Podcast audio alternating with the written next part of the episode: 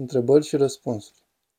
Cum putem să ne luptăm cu nestatornicia, împrăștierea în viața duhovnicească?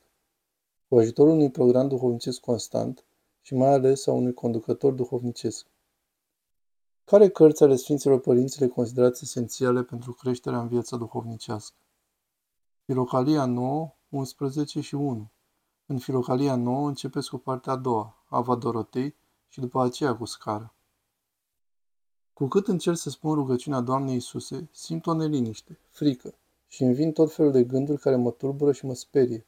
Simt că îmi pierd liniștea și pacea. Ce mă sfătui să fac sau să schimb? Să continui, faci foarte bine.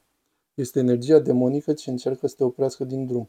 Nu vorbi cu gândurile, spovedește-te și continuă cu nădejde.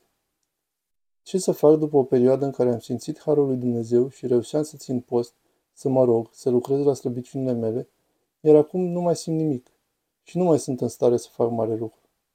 Să continui. Este o perioadă clasică în viața duhovnicească. Retragerea Harului. Acum trebuie să arăți că îl iubești pe Hristos. Curaj! Trebuie să ascultăm de soț, soție, chiar dacă ce va trebui să facem ne va întoarce din nou la păcat. Până unde să facem ascultare? Nu. Ascultarea merge până la păcat. Cei adormiți gândesc ca sfinții dacă sunt în rai? Cei care sunt în rai sunt într-o stare de mântuire, mai mult sau mai puțin aproape de sfințenie. Sunt foarte vii. Am înțeles că Dumnezeu pune cuvânt mântuitor în gura duhovnicului. Ce facem atunci când noi rămânem cu inima zdrobită? Așa este. Faptul că suntem cu inima zdrobită arată foarte probabil că avem o duritate a inimii în punctul respectiv. În fiecare moment trebuie să fiu atentă la cum și ce gândesc. Nu există o secundă în care să nu trebuiască să fiu atentă că imediat îmi fuge mintea. Pare oarecum obositor. Voi putea fi atent în fiecare zi? Da, însă nu împinge la maxim acest lucru. Nu trebuie să ajungem la anxietate, să avem și credință în Dumnezeu.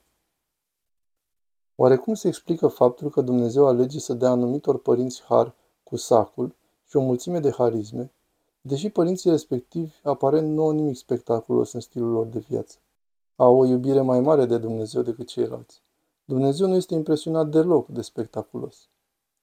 Ce reprezintă visele urâte? Coșmarurile sunt energii demonice. De obicei e vorba de un păcat al nostru, de obicei mândria sau că am judecat pe cineva. De asemenea, visele urâte arată și un atac demonic ca să ne oprească din drumul duhovnicesc. Cum să procedăm când la adunări de familie cei nepracticanți spun celor practicanți voi ăștia bisericoși trebuie să fiți așa și pe dincolo. Mai bine nu v-ați mai duce și imediat ne enervăm. Să ne smerim. Ai putea să spui că voi ăștia nebisericoși ar trebui să fiți așa și pe dincolo pentru a fi fericiți. Adică la fel, aproximativ. Ortodoxia este modul corect de a fi. Dacă însă te tulburi, nu vorbi. Părinte, dacă am canon să fac metanii, însă am citit că sâmbătă și duminică nu se fac, dar eu îmi împlinesc canonul, greșesc? Sâmbătă seara nu se fac, duminică seara spre luni se fac. Când alegerile și preferințele noastre generează pedagogie divină? Când nu sunt conforme cu voia lui Dumnezeu. Părinte, e bine să stăm la rugăciune în picioare. Când e bine să îngenunchem? În picioare. Se îngenunchează la liturgia darurilor, la pecernia rusalilor, la hirotonie și la maslu. Cred că acestea sunt toate. Harul este mediul în care se întâlnesc în mod tainic chemarea lui Dumnezeu și răspunsul omului? Nu. Harul este energia lui Dumnezeu care ne vindecă și ne atrage înspre acesta. Omul se îndreaptă spre împărăție sau ea se îndreaptă spre noi? Omul ar trebui să se îndrepte înspre împărăție, pentru că însă el nu știe, din cauza asta împăratul se pleacă înspre noi. Împărăție este prezența împăratului. Dacă omul se desprinde de lumea rațională prin acceptarea și contemplarea voinței lui Dumnezeu, prin rugăciune și asceză riguroasă, se poate duce la tulburări spirituale fără a fi numite stări psihotice? Nu, din contră. Omul se stabilizează. Însă e nevoie de conducător duhovnicesc, pentru că, într-adevăr, există acest pericol pentru cei singuri. Ce înseamnă ca o cârpă lepădată este toată dreptatea noastră? Dreptatea noastră nu are absolut nicio valoare în fața lui Dumnezeu. Dumnezeu este milostiv și din cauza asta ne mântuie. Nimeni nu poate să-L forțeze la nimic. Părinte, dacă nu avem aceleași obiceiuri ca ceilalți, distracții, condus, relații, înseamnă că este o problemă la noi? Ceilalți mereu îmi spun aceste lucruri ca pe un reproș. Nu neapărat. Vezi ce spune duhovnicul și conștiința. De asemenea, vezi cum variază iubirea în tine.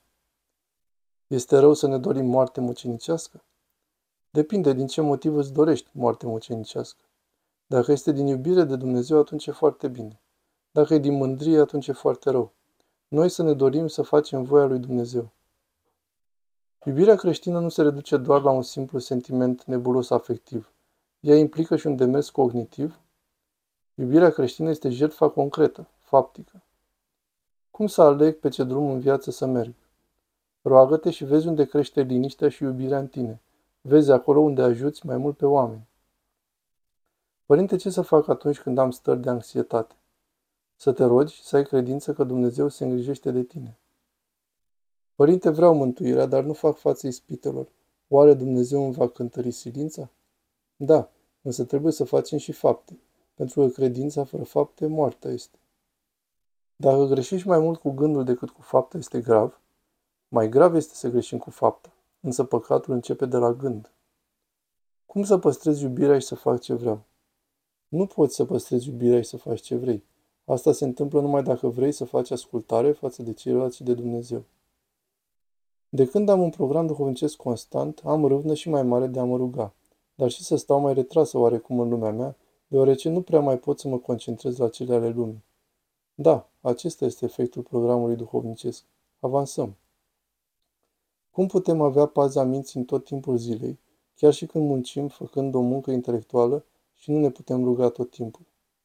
Să te rogi din când în când și să ai conștiința că te vede Dumnezeu și că lucrezi pentru acesta și pentru robii săi.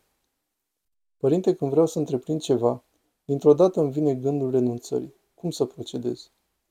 Dacă fapta e de la Dumnezeu, atunci nu asculta gândul. Cum pot să scap de deznădejde și dezamăgiri? Prin smerenie și acceptarea voii lui Dumnezeu. Să spunem că pentru păcatele noastre se întâmplă și că știe Dumnezeu ce face.